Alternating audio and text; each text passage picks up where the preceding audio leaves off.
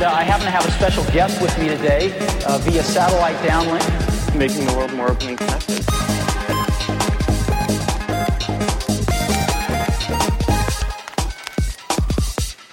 Welcome to the Today in Tech History podcast, where you learn about a few tech related events that occurred today, February 16th, from history.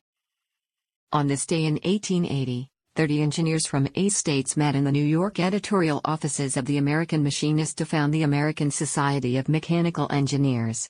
On this day in 1968, the first ever 911 call was placed by Alabama Speaker of the House Rankin Fite from Haleyville City Hall to U.S. Representative Tom Bevill at the city's police station.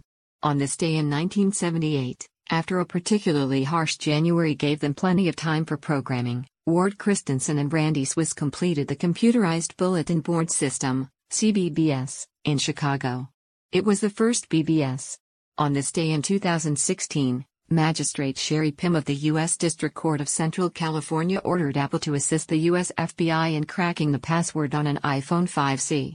Apple CEO Tim Cook announced Apple's intent to resist the order writing, once created, the technique could be used over and over again, on any number of devices.